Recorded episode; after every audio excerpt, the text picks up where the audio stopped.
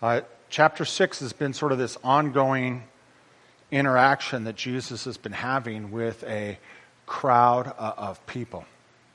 And he, uh, it says that they, initially, at the beginning, that they followed him because they saw that he was uh, doing uh, miraculous things for people that were in a place of weakness. So, in other words, there was some sort of evaluation and seeing that the situation with this person put them in a place of weakness as compared to the crowd in general, you might say. And so that might just be a perceived thing. But whatever the case is, they perceived or felt like there was a difference that maybe they didn't feel like they were powerful, but they at least saw that this person was in a place of comparative weakness to them. And, when they saw God doing miraculous things to take care of this person, they saw that as a sign of something, or they were looking to that as a sign of something.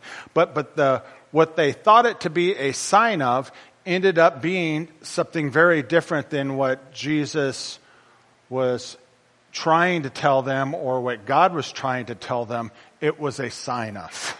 In other words, what they took it to mean is it says uh, a little bit later on in the story that they tried to take Jesus by force and make him king. So that tells you, and then Jesus leaves and goes off by himself. He doesn't participate in that. So, so there's this thing going on with the crowd where they're following Jesus, where they're looking for God to be in their life, they are looking at things that are happening and they are seeing God doing some things and they do see that there's some sort of dynamic that's happening where God is coming to the rescue of people or us in our state of weakness.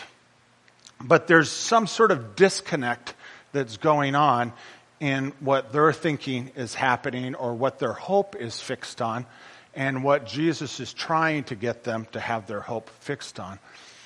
And the, the situation is one where they're feeling like they're trying to force something, but God's not really complying.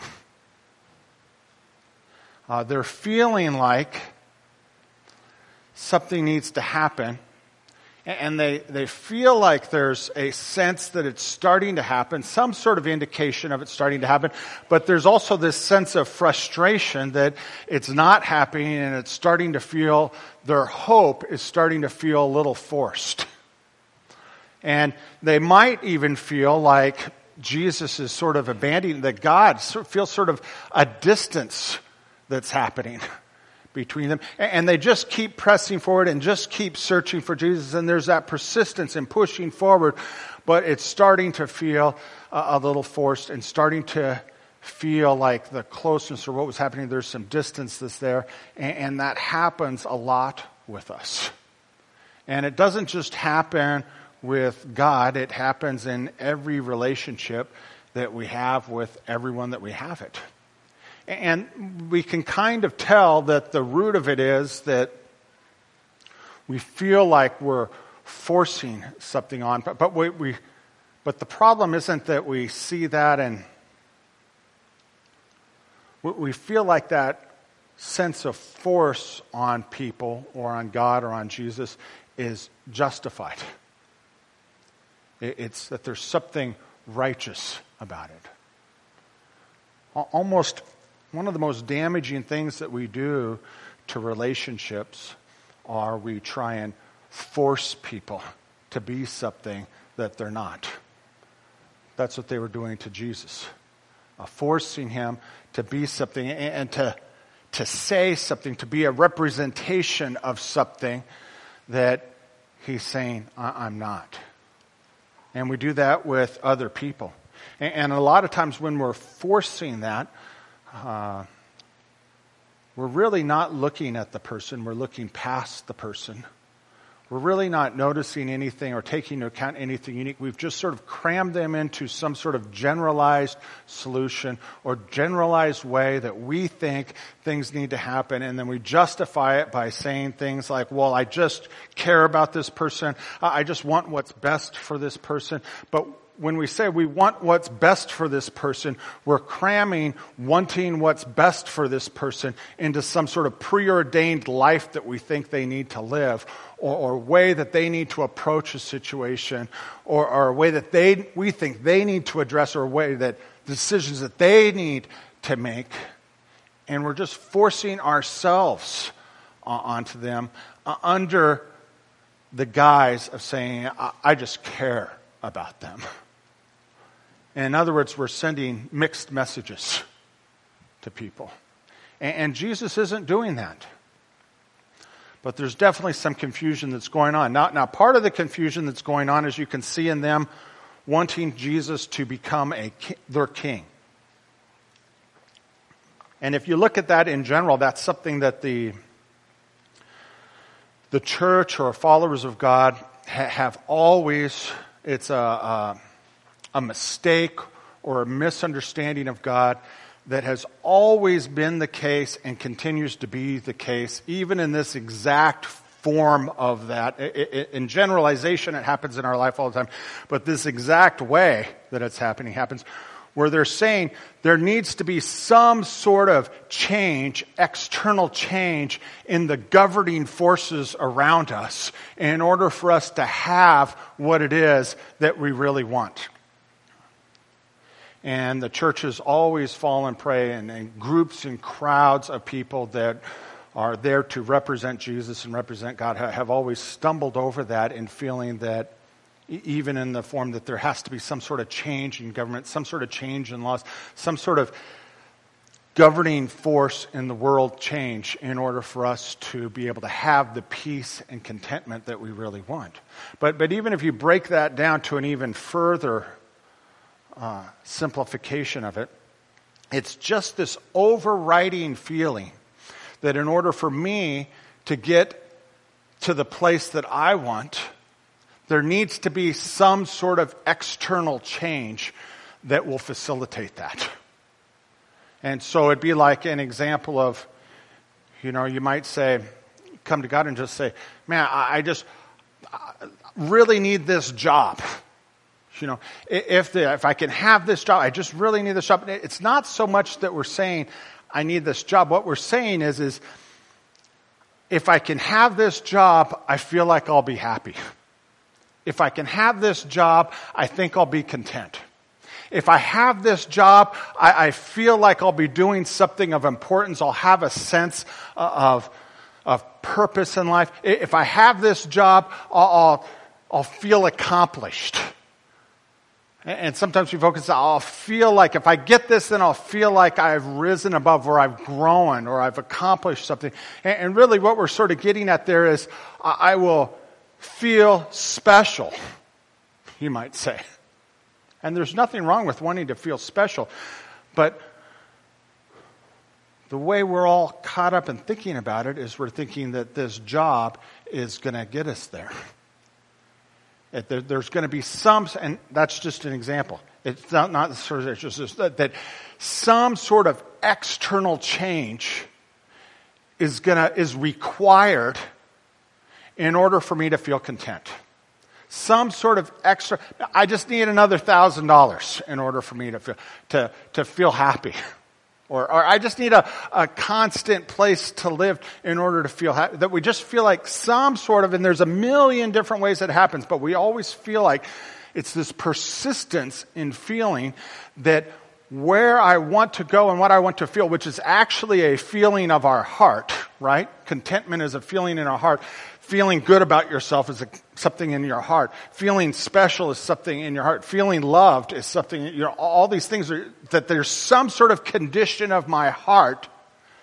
And in order to get to whatever it is, however it is, I've, we don't even know what that is, but there's something in my heart that's causing me to feel not content. And in order to feel content or to feel loved or to feel special or whatever, however it is you want to say it, in order to have that condition in my heart, it requires some sort of external change in order to happen. And so we focus on that external change. But what we're really wanting is something that's changed in our heart.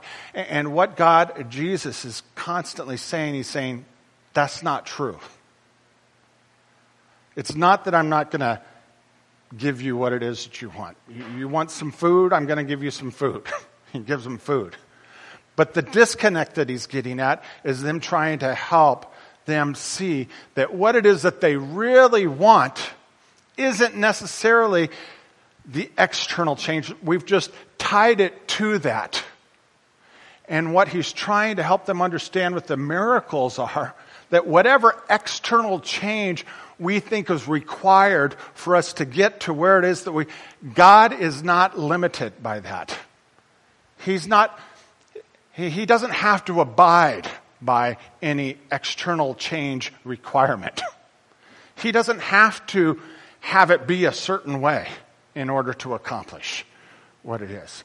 He is addressing what it is that we're asking for, but he's not just addressing the specific way that we think it has to work out.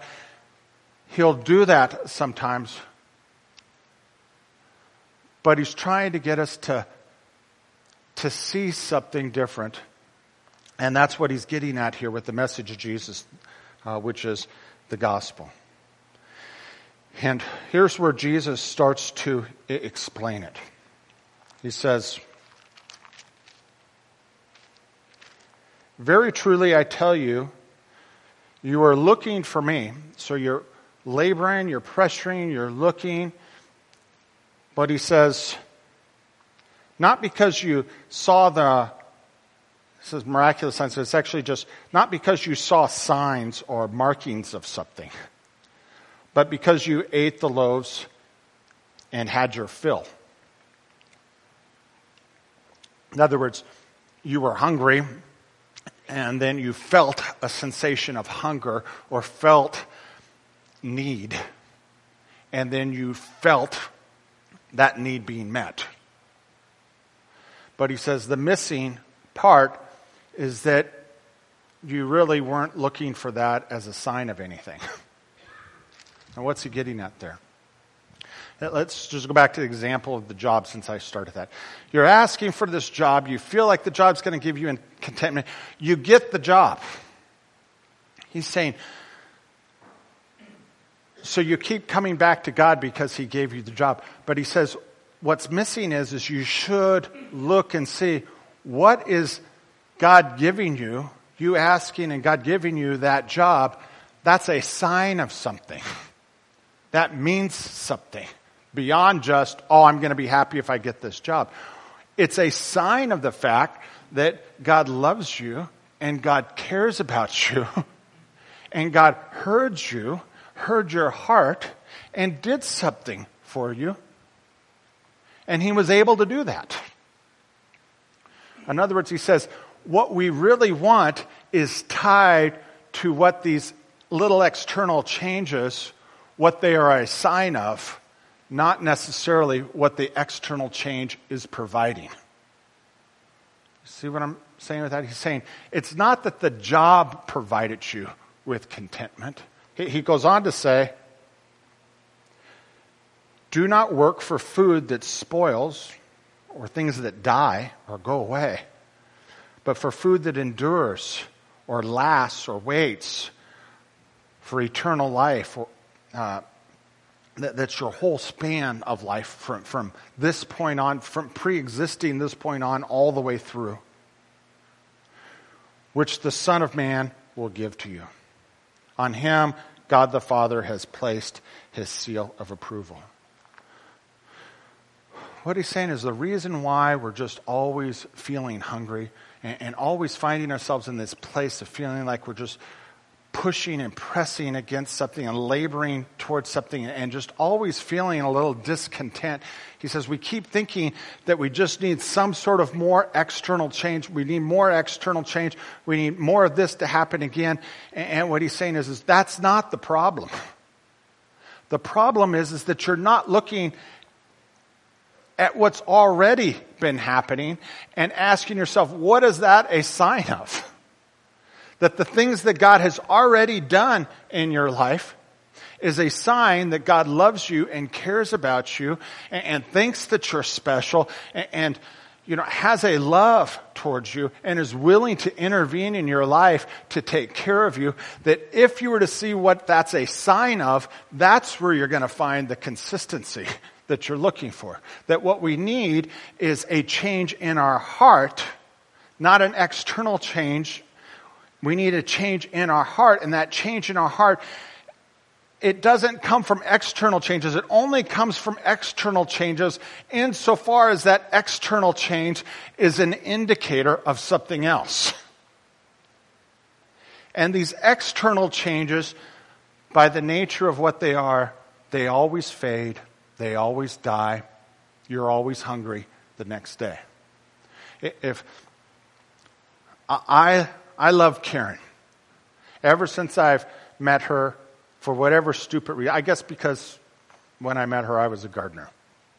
Okay? So flowers were free for me. I chopped down all the flowers everywhere. A- anyways, the funny thing about giving flowers are is that flowers always die, especially when you go to the trouble of cutting them down.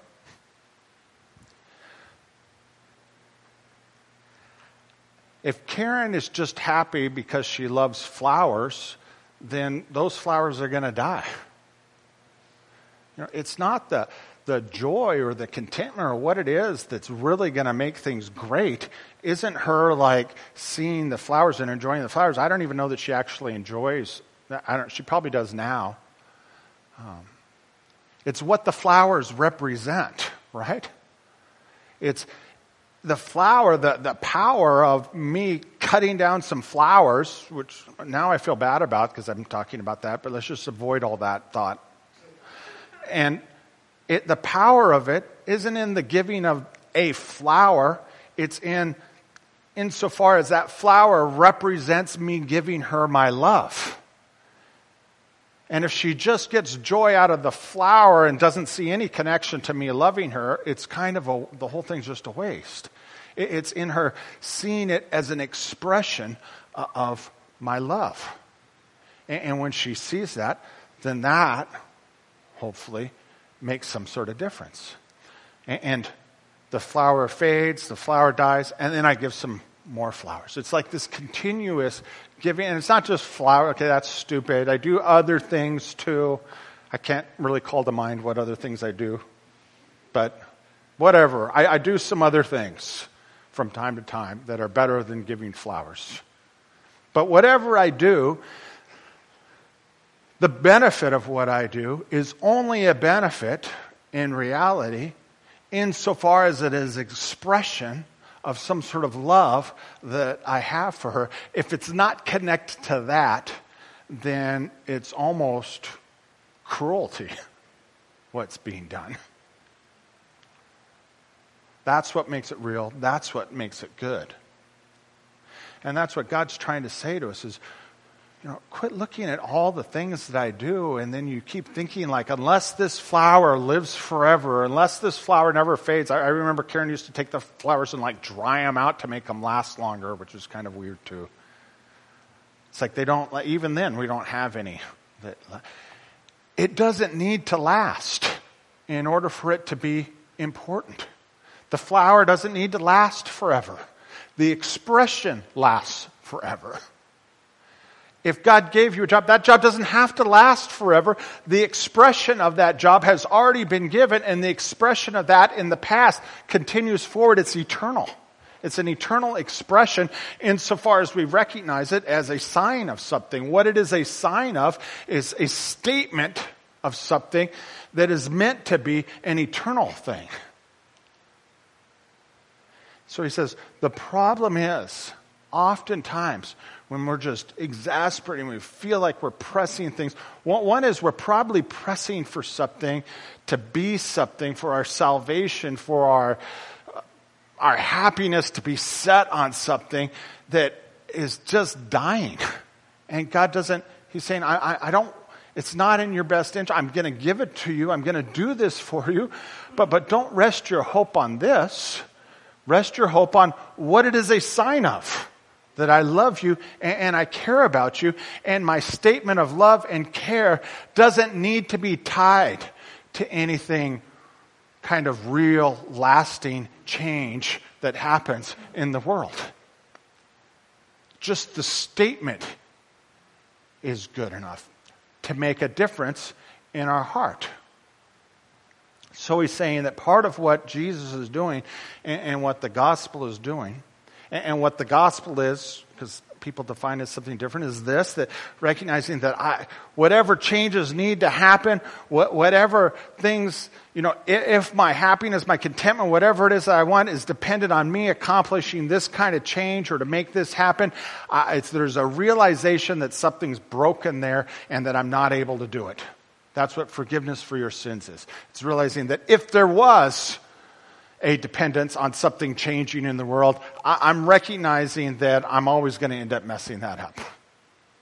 And that I'm relying on God giving or whatever it is that I want is going to have to come even though I'm not able to contribute to it happening.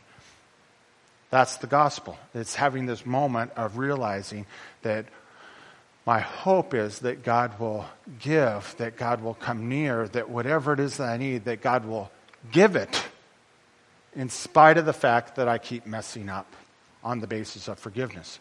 And, and, so that when we come near to Jesus and we have that come to Jesus moment, it's really that moment as defined by the words of Jesus. It's coming to this moment that what's happening job or whatever. I'm pinging this hope on this external. But God did it in such a way to make us realize that it happened as a gift, which it always happens as a gift, but it's this realization moment when you realize, oh, I don't know about everything else, but this happened as a gift. And it happened in spite of everything that I did. And he says, when you have that moment, he says, instead of fixating on what it is that God did or He gave or on the flower, that's all going to fade. Fixate on or think in your heart and take joy and start thinking about what that's a sign of. And what it's a sign of is God loves you and cares about you and values who you are. He says,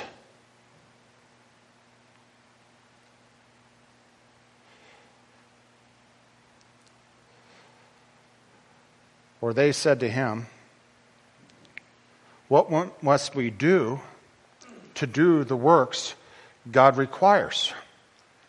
Now, what they're responding to him, it's a normal response. They're saying, Okay, I get it.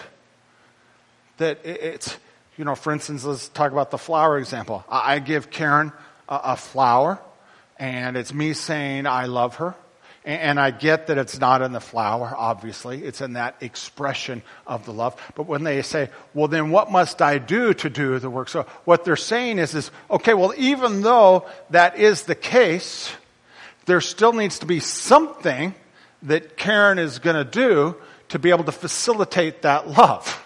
You know, there, there has to be some sort of thing that, that, we get it. God loves me. God's willing to forgive me. I, I get that. And his, he's demonstrating these different things are a gift, but there still needs to be something that I need to do.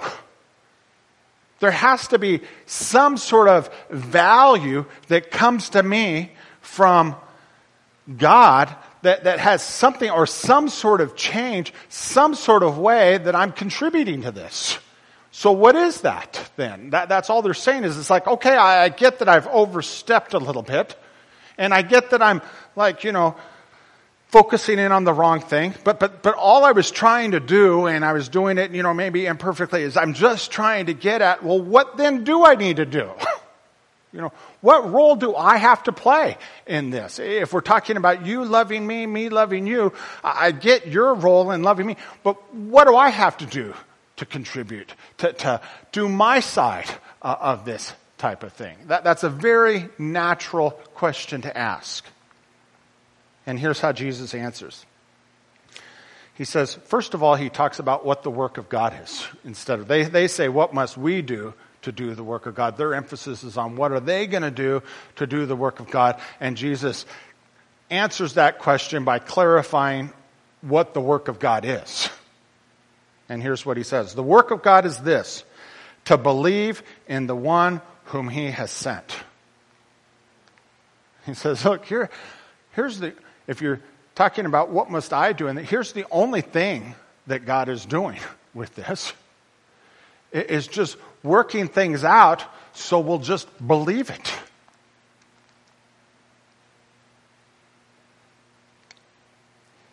He says, they ask him then, what miraculous signs then will you give that we may see it and believe you?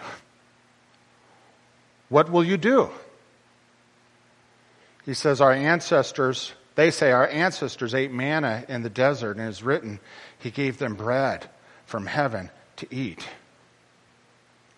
And Jesus gets to the root. He says, Very truly I tell you, it is not Moses who had given you the bread from heaven, but it is my Father who gives you the true bread from heaven. For the bread of God is that which comes down from heaven and gives life to the world. What he says very clearly is, is that the only thing that's going on is us coming to believe. And the other word of belief, a way of saying is trust that this is the case.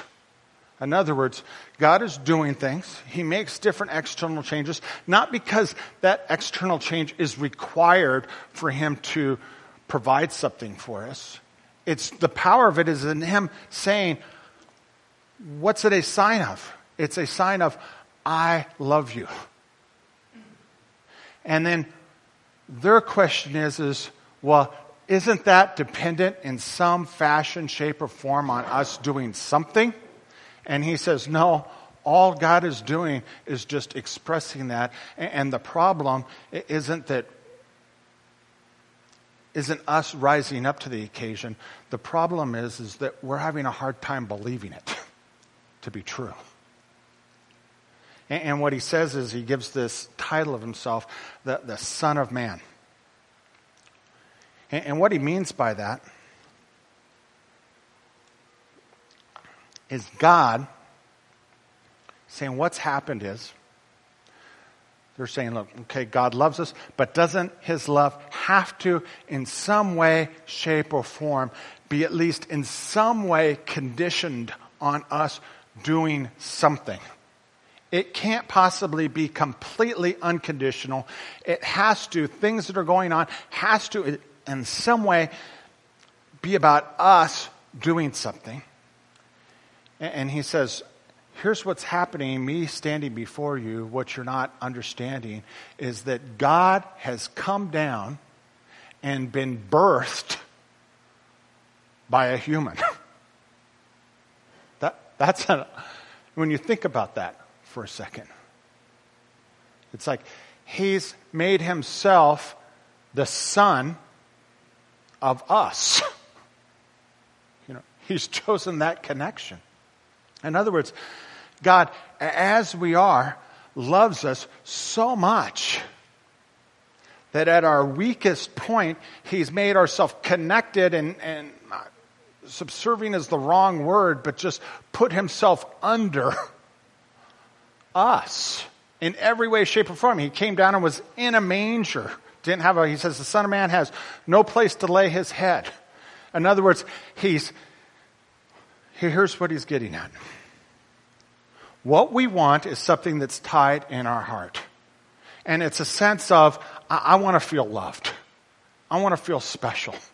I want to have a, a real relationship with someone. No amount of external change is going to facilitate that if you're not looking at it as expressions of that love.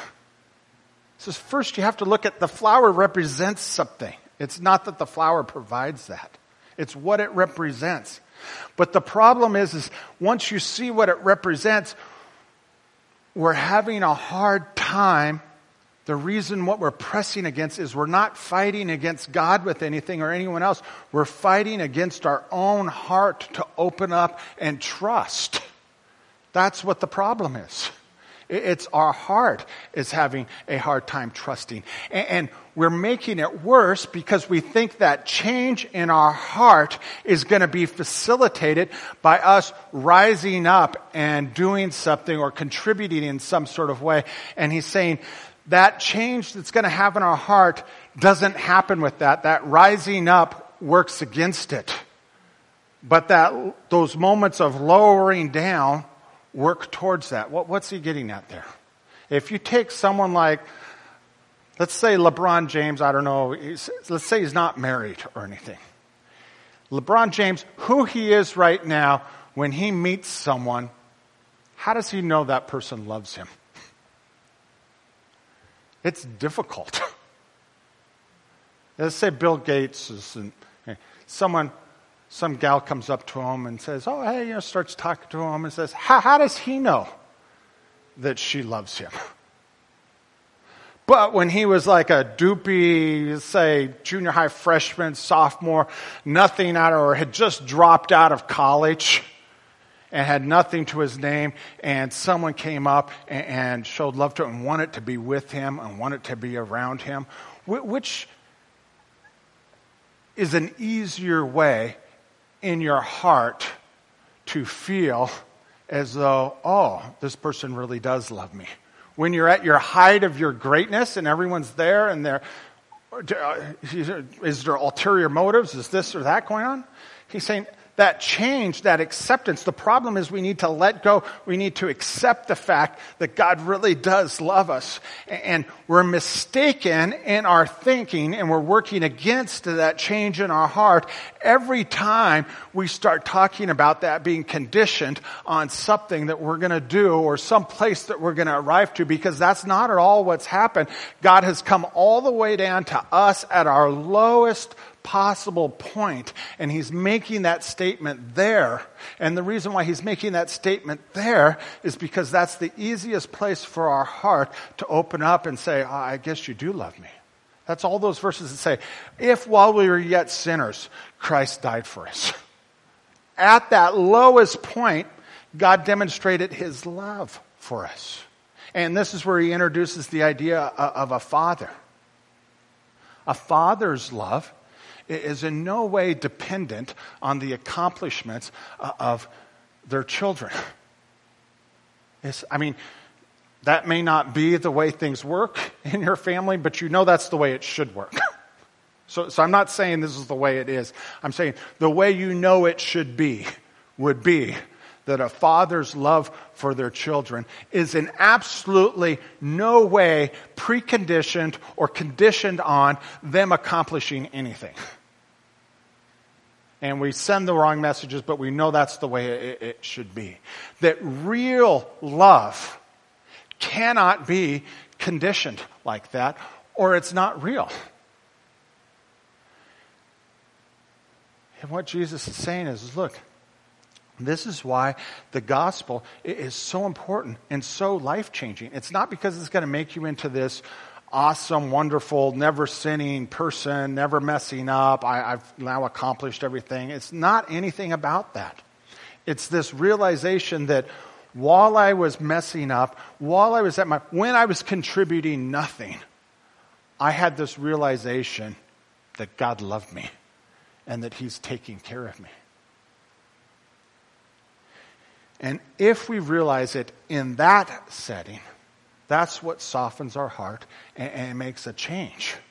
And it's that softening of our heart to what is changing is not that God didn't love you and now he does. God has always loved you. You just didn't see it before. And even when you didn't see it before, even when you did start seeing it, we just didn't accept it. The only thing that's happening that's changing isn't that God is loving us more or that God is accepting us more. The only thing that's changing or happening in this life, insofar as any change that is actually happening, it's only happening insofar as our heart, one seeing that God is loving us and the expressions of his love, and our heart changing to accept it, to believe it, that it's true. And that's what the work of God is. And to ask, well, what do we do to contribute to that?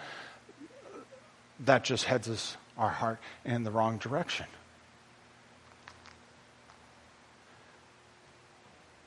They take it to the next level. They say, Sir, they said, always give us this bread. What they're saying is, it's like, well, there's got to be something, you know, maybe it's just coming down to I'm asking.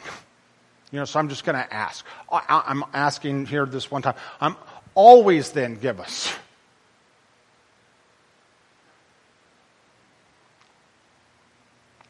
Jesus says,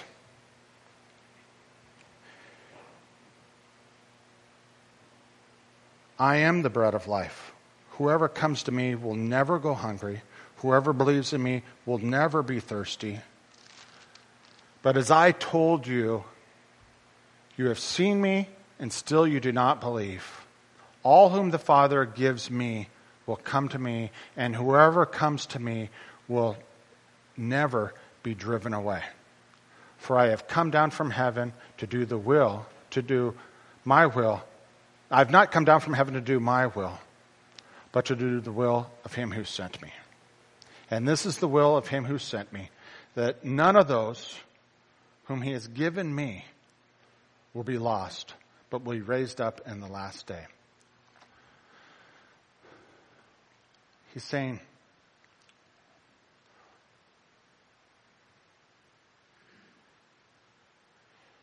the love of the Father that He's trying to get us to understand is in no way, shape, or form subject to any condition other than us just simply believing it. In other words, I can love Karen all I want and do every expression that I possibly can. And even though I send mixed messages and I don't do it in a perfect way, if I was to do it in a perfect way, it would, the only condition would be then her believing it. because I might do it and she just doesn't believe it. For a lot of different reasons, she might not believe it. And a lot of them might be very justified in being guarded or past hurt or this or that. But, but whatever the case is, the only condition would be her accepting it. Unless I was making mistakes, which I do make mistakes. But with God, that's not the case. He's saying that the determining factor or what makes it last has nothing to do with us doing something, has nothing to do with us asking God for anything. It already is the case. And the only thing that's determined is whether God is willing for it to last. And Jesus is saying that's what the will of the Father is, and that's the way it is with me. That any who accept it, will, none will be lost. In other words, it will never end. And that's what's important about the gospel when we see that we need, you say we need forgiveness for our sins. It's not to like relegate you as being worse than someone else, or it sounds even weird to say worse than God. Of course, God is better than us. It's just this moment of realizing that the love that's coming down to us is coming down to us at our lowest point we don't even realize what that lowest point is, but we just have some sort of semblance of a low point. And the love is coming in spite of that being low. And what that's meant to help us understand is that there is no condition. Because if there was a condition, if there was a condition to God's love, that condition would have been broken already and we'd already be dead. Just by the fact that we're breathing the sign of us breathing and even living things means that whatever condition there was, if it was really a condition, we wouldn't be breathing right now.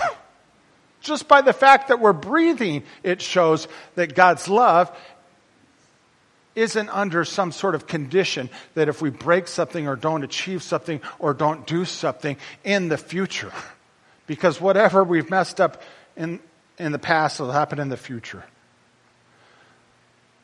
But his point in getting to them is that that feeling that we have, that discontentment that we have, that pressure to feel like we're laboring towards something and we're never quite getting it, that thing of just always feeling a little bit hungry, always feeling discontent. He says that what we're searching for is something that's going to happen in the heart. It's something where we want to feel special, we want to feel loved, we want to feel like someone's looking at us with that. And that's coming to us as the love of like our, our Father in heaven. It's not coming to us with any kind of condition. And that's a, a difficult thing to accept.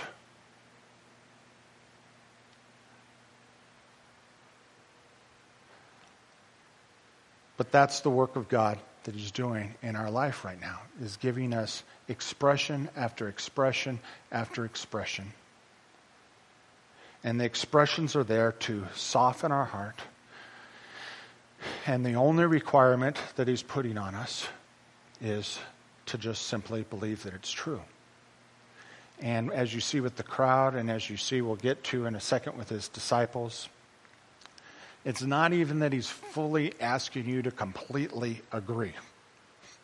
It's just to yourself have some sort of moment where you recognize that to some sort of degree, this message is true. And we grow into that. And it's just this, Jesus describes it as it, could just be like a mustard seed. It could be this moment of realization that's just a, so, so small.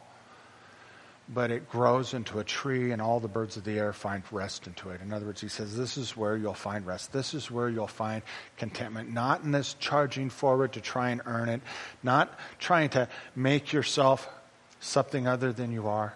That God sees who you are, He sees you as special, He loves you. And even though we mess up, it persists and it doesn't abandon it. And as our heart recognizes that in the slightest, that's what Jesus and that's what God will build on. And that's what growing as a believer, growing in Jesus, growing as a Christian, whatever you want to say, that's all that is. Because that's all that the work of God is in this life. Is this is a moment when God is bringing our heart to that place of just believing that He loves us completely unconditionally. And He's giving us all the time that we need to come to that place. And there isn't anything else happening other than that. He says, well, I will return and I will make changes so that the world and everything else isn't sending a contradiction to that. But that's not required right now. You know, uh, there'll be a day when I give you the flower and the flower will live forever. you know, there'll be a day when the change that I make will last forever. But it's not necessary right now because it's all that I'm asking for is for you just in your heart to just see my expression of love that I give to you every day and just believe that I do.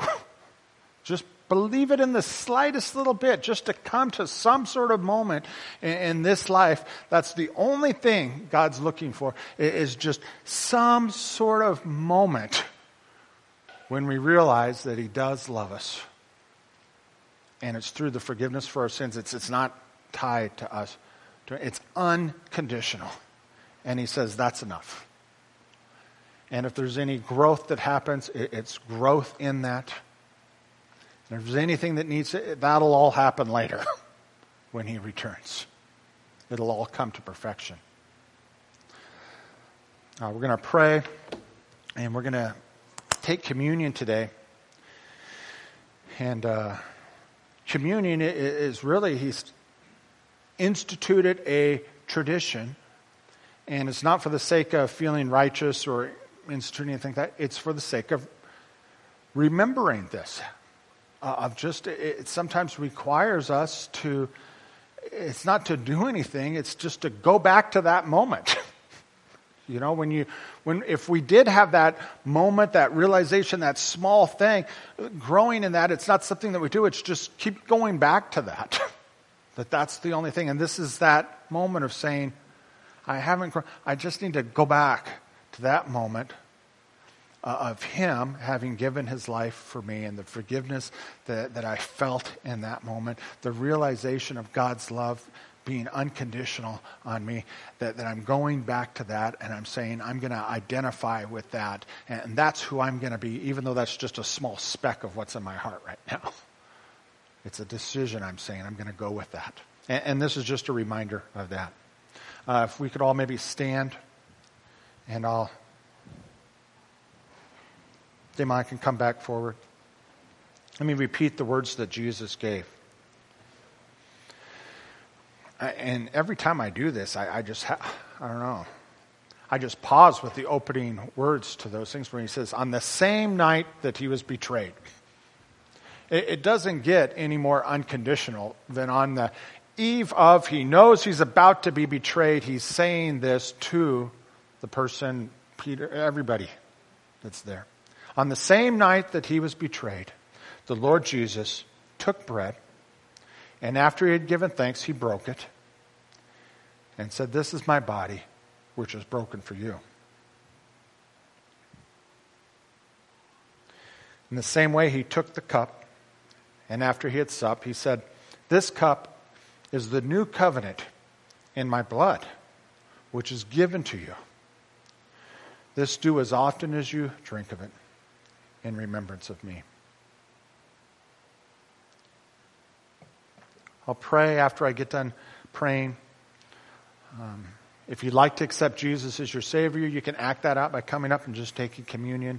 And if you'd like someone to pray with you, uh, there'll be some folks over here to pray with you. If you have any prayer requests after you come forward or even before, at any point during the rest of the service, you can come up and there'll be people to pray with you. Let's pray. Jesus, we uh, thank you so much for coming down and being with us, for forgiving us of our sins, for paying the price on the cross, for doing, giving your body and your blood so that we don't have to live under any conditions, that whatever conditions you've met,